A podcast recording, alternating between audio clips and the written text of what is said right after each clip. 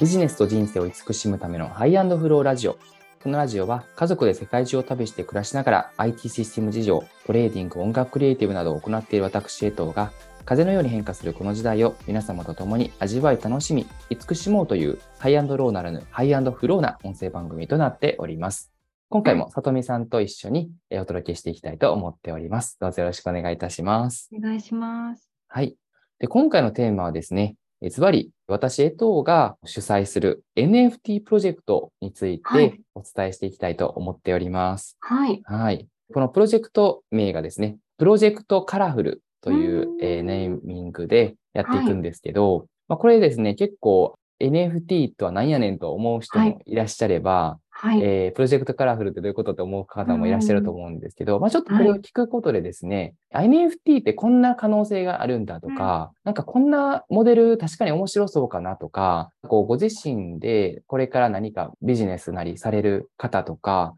あとはその NFT やその Web3 の世界にちょっと触れてみたいなと思っている方に、おそらく参考になっていただけると思っておりまして、すごい。まあ、その一つの事例として、このプロジェクトカラフルって何かってぜひ聞いていただきながらですね、なんかご自身がどんな風に業界とか新しい世界と関われないかなとかですね、そんな風に考えていただく機会となれば嬉しく思っております。はい、楽しみです。はいということで、このプロジェクトカラフルなんですけど、はい、この背景としてはですね、僕自身が前回のラジオでもお伝えしたんですけど、音楽活動をスタートさせるっていうことをしていく過程で、はい、あなんかこの問題なんとかしたいなって思ったっていうのが始まりなんですよね。うん、はい。で、音楽活動、今、新しくオリジナル曲を作って、それをリリースするっていうことをしてるんですけど、はい。まあ、自分だけで楽曲を作ってるわけではなくて、そこには作詞作曲とか僕はするんですけど、アレンジャーさん、それをアレンジしてくれる人、はい、えー、パソコンでこう打ち込みとかでですね、曲作ってくれる人、うん。はい、えー、そして歌ってくれる人、ボーカルの方、うん、そしてそれらを踏まえてミックスと言いまして、まあ一つの楽曲としてこうバランス、音、音声のバランスとかを調整するミックスをしてくれる方、はい、そしてジャケットデザインですね。まあ、これはそのビジュアル面っていうところを整えてくださる方、まあ、そして PV と言いますか、ビデオを作る方など、本当にこう、クリエイティブチームじゃないですけども、本当に結構そうやってあげるだけでも、様々な方に関わっていただきながら、一つの楽曲ができているという状況なんですけど、で、それらをこう、まあ、依頼させていただきながら作っていってるんですね。で、その時になんか思ったのが、例えば、こんなに素晴らしいサウンドを作ってくださるのに、うん、結構安いなっていうのが僕の直感としての感想だったんですね。うん、はい。まあ、例えば、数万円とかでハイクオリティな楽曲を作ってくださったりとか、うん、本当にこう、こんなにクオリティ高いのになんかもっと評価されても、報酬という面でもそうですし、それ以外の面でも、もっと評価されてもいいんじゃないかって思ったんですよね。はい。で、なんでなのかなってやっぱり思った時に、ビジネスと繋がってないからだと思うん。ですね。いわゆるこう、まあ、趣味というところだと、やっぱりね、もちろん依頼する人もお金かけれないし、なんで、相場としてそれぐらいの価格っていうのはわかるんですよね。それは確かにと思うんですよ。ただ、やっぱり、じゃあその価値っていうアーティストさんが継続的にやっぱり報酬を受け取れる状態じゃないと、その方も活動として続けられないし、はい。はい、やっぱりそういうことを考えてるときに、なんとかできないかなっていうふうに思ったっていうのがきっかけなんですよね。で、やっぱビジネスとつながっているアートっていうのは、やっぱりその分だけ報酬がやっぱり高くなる、えー、と思っていて、なぜかっていうと、やっぱりそこのビジネスとしての費用対効果の効果がやっぱり高いければ高いほどコストをかけれますから、はい、えー、費用対の費用っていうところにやっぱりお金かけられる。うん、なので、ビジネスとつながっていることがやっぱり大事だなと思っていて、はい、まあ、例えばなんかこう、ドラマの主題歌とか、はい、何か CM ソングとか、うん、メジャーの、ね、方とかも、そうやってやっぱり CM だから、つまり CM っていうのはその先にビジネスがあるから、ドラマも一つの、まあドラマとしてのとか映画とかですよね。そういうやっぱりビジネスがあるから、そこに音楽と掛け合わされた時に、その音楽のクリエイターに払える報酬っていうのは当然上がるということになりますし、もちろんその連携したビジネス、まあ、映画なり CM なり、そのビジネスもそこに楽曲っていうのが加わることで、はいやっぱり見え方が変わったり、うんそこにある種の感性という要素が加えられる。はい。なので、その連携っていうのはすごい大事なことだなというふうに思っていて、そこから生まれてきたのが、このプロジェクトカラフルというプロジェクトなんですね。うんはい。じゃあ、なんかどう連携させるのかっていうときに、この近年、えーすごくこれから伸びると言われているのが NFT なんですよね。はい。NFT、前にもお聞きしましたが。そうですね。NFT っていうのは、むっちゃ簡単に言いますと、はいまあその複製できない、えーいわゆる音楽とか画像とかに所有者っていうのがしっかり記録されることで、うんコピペートが簡単にできない、ネット上に存在するんですけど、まあはい実際にその絵画とかアートを実際に手元に持ってるかのような価値っていうのを付随できるというか、唯一無二性ですよね。所有者が自分だけっていう状態をしっかり作ることができるので、あの NFT の価値っていうのがすごく今上がってるんですよね。ははい。例えば NFT アートとして作られた1枚の画像、まあはいデザインが本当にもう数十万とかで取引されたりとかっていう状態が起こっていると。うんえーまあ、そんな NFT の仕組みとしての可能性もあれば、はい。えーそれをアートの領域に組み合わせたときに、すごいそういう価値が上がってる。でもちろん NFT のアーティストっていうのはやっぱりその分だけ報酬を受け取ることができたりとかってなってるんですよね。うん。なんでちょっとずつそのアートっていう業界もそのようにですね、変わろうとしてるっていうのはそう言えるんですけど、はい NFT アートは今すごく課題があるなと思ってるんですね。はい課題。はい。はい。で、一つが、その NFT アートにはですね、実用的な機能性がないんですよね。つまりアートだけなんですね。うんそうなるとどうなるかっていうと、はい。例えばこのアート、NFT アート作りましたってなって、うん例えば有名人が買いましたとかなると、あ、なんかすごい自分も買おうってなってこう盛り上がったりとかする、うんうんうんして、で、一時的に価格上がるんですよ。そうなると、はい需要が。うんうんで、なんかすごいぞ、この NFT アートはとかでなるんですけど、はい。でも、そこにはアートの機能しかない。まあ、機能っていうかアートなんですよね。はい。なだった時に、そのバブルというかうん、加熱感っていうのは、やっぱり一過性になってしまってう、んはい。やっぱりみんなフェードアウトするんですね、熱が。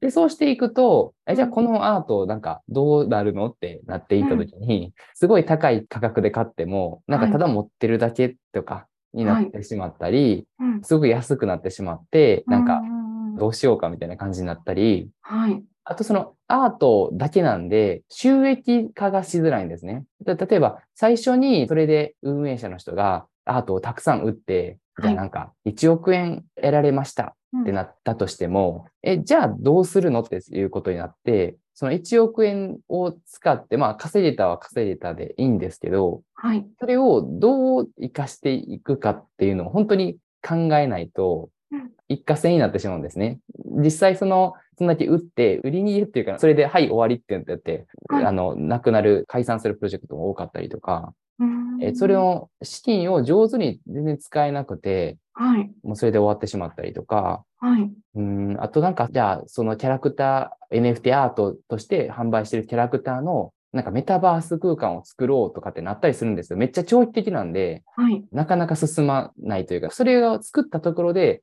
どうやってお金にするのっていうところとかがうん難しかったりするんですよね。はい。なんで、NFT アートっていうのは盛り上がってるんですけど、えっと、結構継続的なところっていうのが難しいんですよね。実質問題。で、もう一つ、屋で終わっちゃうんですか？あ、そうなんです。一発、バンってなって、シューって終わるっていうか。え、その集めたお金で次の作品作るとかしないってことですか？あ、それも一つですね。次の作品作るっていうこともしていくことはできます。なので、それを、続かない。あ、うん、うまくやっている人はうまくやっていくと思います。はい。あなんで、それ自体が全部がもうダメかっていうとう、んそうじゃないんですけど、アートっていうものに依存してる以上、ーうんうんうん結構難しいんですよね。その。相当なファンとかになってくれたりとかしないうんうんうん限り、そのコミュニティを作りましたって言っても、やっぱりアートだけで繋がってるコミュニティって、うんあの、相当なファンじゃないと盛り上がりにくかったりするんですよね。ううんん。で、二つ目が、まあ、そうやって NFT アートって盛り上がってはいるものの、やっぱり一部の層だけで盛り上がってるというか、まあ、NFT のこと詳しかったりとか、はい。まあ、投資家とか、有名なアーティストだけやってるとか、まだまだその一部の層だけなんですよね。うんなので、NFT アートっていうものをよりも一般化とか実用化した状態であったりとか、あと実用的な機能性っていうのをえー持たせたいなと。えそうすることで、うん。その NFT を所有している意味とか、NFT を継続して持つ意味っていうのをもっと NFT の可能性として大きくできるんじゃないっうんていうのが、このプロジェクトカラフルを行う上での課題解決だなと思っております。はい。ここまで聞いて、こう、どう思われますか？なんか、あ、こんな課題があるんだとか、何かありますかね？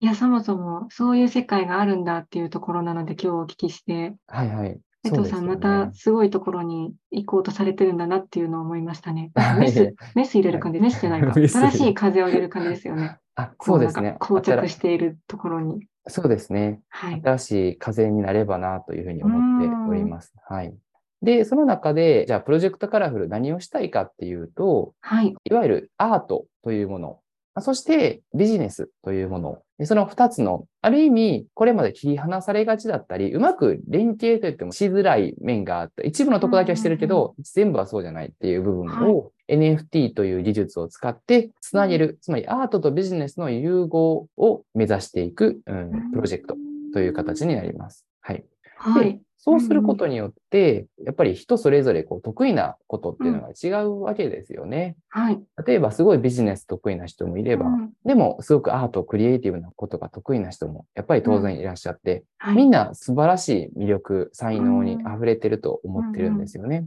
はい。でも、例えば音楽、アートはお金にならないから、うんお金になる仕事に就かないといけないうんと思って、自分の可能性を狭めてしまったりとか、うんうんうん、どうしてもこう合理的とか経済性とかに偏ってしまって、はい。自分自身が十分に自分らしいですね、活動ができなかったりとか、っていう状況が、より自分を発揮すれば、それがしっかり仕事にもなって、はい。えーそれがいわゆる自分も豊かになれば、社会も豊かになるっていう、そういうのが共存されたこの世界というものを実現したいと。えーそして、まあ、その自分らしい色っていうのが、みんなそれぞれ輝いたらですね、素晴らしいカラフルな世界になるんじゃないかうん。というところで、プロジェクトカラフルと名付けているという形です。はい。それぞれの色を発揮してほしいっていう願いってことなんですかね。そうなんですよ。ははい、そういうことですね。自分らしい色を発揮してほしい。それがみんな集まったら、すごい鮮やかなカラフルなな世界になると、うんえーうんいうふうに思っているんですねあー。素敵なお名前です。ありがとうございます。じゃあ、具体的に何をするのかっていうことで、はいえーやっていあの考えているのが、いろいろあるんですけど、まず最初にやりたいなと思っているのが、音楽 NFT と、まあうん私が既存でやっている事業、まあ、ビジネスとの連携のプロジェクトです。はい。はい。えー音楽 NFT かける私がやってるビジネスの事業、えーこの掛け算、融合のプロジェクトっていうのをしようと思っております。はい。で、音楽 NFT かけるビジネスなんですけど、はい。音楽をまず NFT にして、それをリリースするんですよね。うんはい。でも普通はそれで終わりなんですよ。音楽い NFT をリリースします。えーうんうんみんな買ってくださいって。バーってみんな買っていくと。うんうんで、その音楽のファンになってくれた人たちと、まあ、つながりながら、次の展開をみんなで考えていこうっていう、そんな感じなんですけど、はいこれ。ってあの、今のなんか曲作って配信してとか CD 売ってってのと同じってことです ?NFT に変わっただけで？あ、そうですね。基本的には同じになりますね。あで、はいその先があるんですね？今からやることは。そうなんですよ。はい。はい。ただそれだけだと、うんえーいわゆる継続的なところが難しかったり、はい。あとまあこれまでと一緒で、クリエイターさんにですね、適切に報酬がうん。継続的に十分に払えなかったりっていう、んんん。あの、今は NFT としてこう盛り上がってるから高いんですけど、はい、やっぱり NFT も、まあ言うと一つの技術なだけですから、うんうんうんえーそのバブルっていうところがなくなると、まあ徐々にうん。安定してくるんですよね。うんで、その時にやっぱり NFT の可能性っていうのをもっと活かさない、活かしたいなというところで、かけるビジネス、ビジネスと融合させたいと思っております。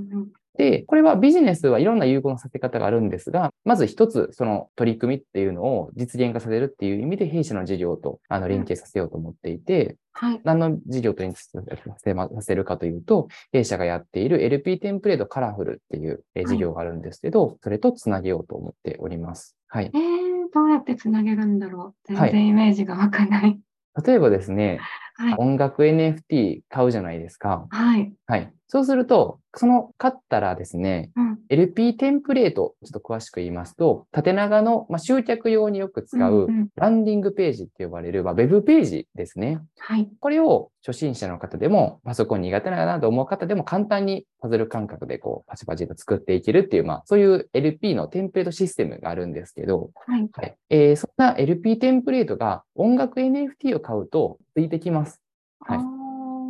そうすることによって、まず音楽 NFT ですから、音楽としても楽しめます。うんはい。そして、NFT ですから、それを転売することもできますしずっと保有することもできますし、そうやってまあ音楽を楽しむっていう、まあアートとしての側面をまず楽しめるのは当然のことなんですけども、はい。えーそこに LP テンプレートがついているので、その LP テンプレートを NFT をずっと持っている限り利用することができるようになります。はい。えーそうすることによって、LP テンプレートっていう、まあ、いわゆる機能性が付随されたはい NFT という形で音楽 NFT が機能していくんですね。はいうんこれまでは音楽 NFT だけだったんですよ。はい。はい。そこに実用性、実用的ないわゆる価値としうてん IT システムがくっついてくるんですよね。はいえそういった連携をしていくことによって、はい。えーどうなるかっていうと、もちろんサービスを利用できますよね。あの、そのはい LP テンプレート使えると。うんはい。でさらに、その NFT をずっと持っていると、利益が分配されるっていうことだってできます。これ、なぜかという、この NFT を持っていると、はい。まあ、カラフルって、あの、私たちの事業っていうのは、いわゆるビジネスなんですよね。はい。なんでビジネスとして売り上げが当然上がりますし、利益っていうのが上がるんですけど、はい。で、その利益の一部っていうのを、まあ、特定の NFT に限るんですけど、はい。えー持っている人たちには分配するっていうことができるんですね。えー株式みたいな感じあですか？そうなんです。あ、本当おっしゃる通りで、えっ、と、株を持ってる感覚になるんです。わあ。配当がもらえるような感じですね。えーはいすごい。これが音楽 NFT オンリーだとなかなかできないんです。はい。え？あのあ音楽、あのビジネスが掛け合わされてない、一般的な音楽 NFT だとこれはなかなか難しいんですね。利益が上がらないからってことですか？そうです。な利益が上がりにくいし、それに紐づく実体なるビジネスっていうのがなかなかないと、安定した利益の分配っていうのはなかなか難しいんですよねあ。あ、なるほど。確かに。はい。はい。ということが期待できると。うんうんえーまあ、そして NFT 価格の安定っていうのもやっぱりつながりまして、はい。例えば音楽の価値っていうのは、まあ、ある種ピンキリなんですよね。うん、人によってね、違いますね。そうなんですよ。人によってとか、あとなんかこう時期によってとか、うんね、さっきみたいにバブルみたいにバーって上がることがあれば、それが冷めるとまた落ちてしまうと。やっぱりそれだと、なんか、勝ったは勝ったで、どうしたらいいのって、こうんの、これの価値ってどうなのって、やっぱり定めにくかったりするし、はい。えーんですけども、システムがついているとなってくると、まあ、少なくともこの LP テンプレートの価値は、その NFT についてますから担保されますよね。ですから、例えば100円になることっていうのは結構少ないはずです。一般的には1万円ぐらいで販売しているシステムなんで、はい少なくとも1万円ぐらいの価値にはなるうんという、いわゆるまあ基準ができますよね。はい。そうすると、まあ、安定するんで、うんこの NFT をしっかり資産として捉えることができるんですよね。はい。はい。なんかもう、すごい大金にもなれば、全然お金にならないようなものを持っているっていうのは、すごくリスクなんですよね。うんうんうんこれが今の NFT なんですけどうん、それを安定させるという意味にもつながるので、まあ、この安定っていうのは何がいいかっていうと、やっぱり継続性につながるんですよね。長期的なとか活動をしていくには、やはり、そういうはい安定、継続性がすごく大事だとうんいうところをビジネス、えーつなげることで可能にしていると。そういう形になります。はい。はい。で、まあそんなこう NFT を購入したり、NFT を受け取ったユーザーの方はそんなメリットがあるんですけど、逆に音楽 NFT を作る側ですね。はい。はい。音楽、いろんな方がクリエイターとして、こう、つながってるっていうふうに先ほど言ってたと思うんですけど、そんなクリエイターさんにも、やっぱり報酬を受け取ってほしいんですよね。しっかり作るんで。うううん。はい。で、音楽だけだとなかなかその報酬っていうのを十分にお渡しすることができなかったものが、うんこのビジネスとして連携しているために、この音楽 NFT っていうの価値っていうのが、まあ、当然高くなったり安定したりしてくるので、うんそういったところで適切な報酬っていうのを提供していくことが可能性として高くなるということ。はい。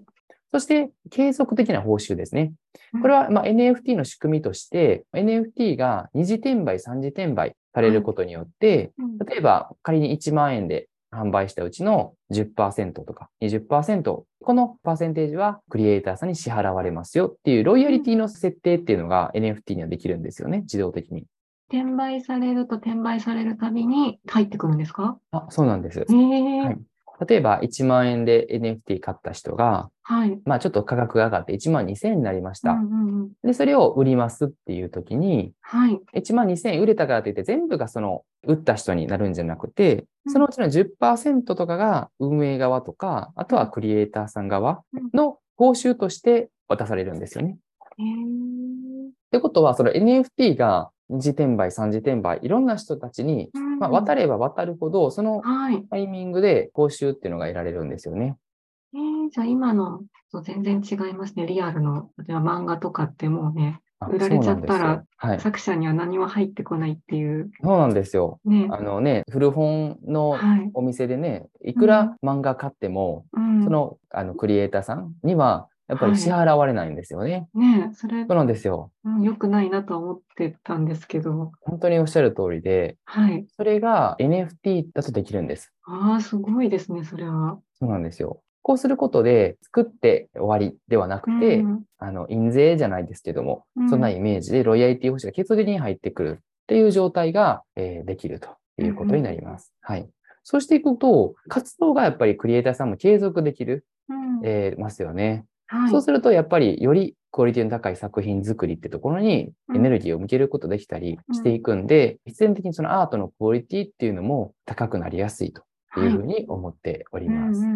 はい。まあこれが音楽 NFT とビジネスの融合と。そんなプロジェクトが、まずプロジェクトカラフルでやりたいことのえー一つとなっております。はい。なんか、さとみさん、ここまで聞いて、なんかは、いどんな風な感想ですか、率直に。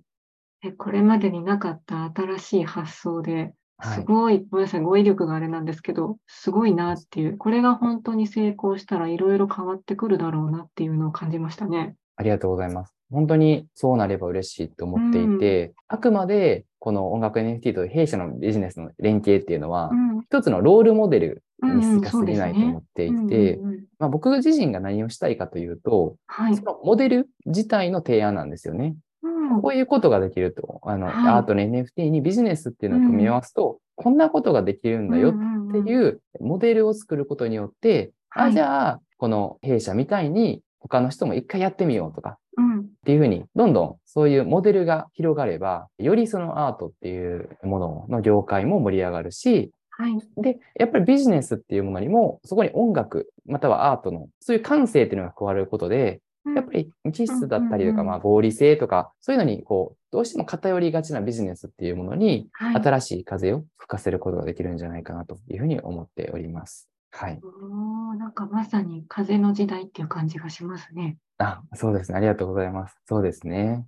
で、まあ、プロジェクトカラフルでは他にもですね、まあ、音楽 NFT における資金調達プラットフォームの開発の構想であったりとか、はい。あとはですね、まあ、こんな実用的な機能、カラフルのようにうん実用的な機能が付随された NFT だけが寄せ集まったプラットフォーム、まあ、そんなものも、えー展開を予定、えーしておるという状態になっておりまして、はい。あの、この順次ですね、 Project Colorful の中でですね、展開していきたいなというふうに思っております。はい。はい。で、詳しくはこの Project Colorful のですね、公式サイト、または Discord がございますので、ぜひそちら参加していただきまして、最新の情報とか、あとその NFT のリリースキャンペーンなども随時行いますので、えーそちらチェックしていただきますと嬉しいです。で、この NFT のリリースキャンペーンというのは、例えば本当にプロジェクトカラフル発足キャンペーン NFT とかですね、いろんな NFT っていうのをどんどんリリースしていくんですけど、はいやっ。ぱり早くから応援してくれてる方の方がうん、リターンじゃないですけど、報酬とか、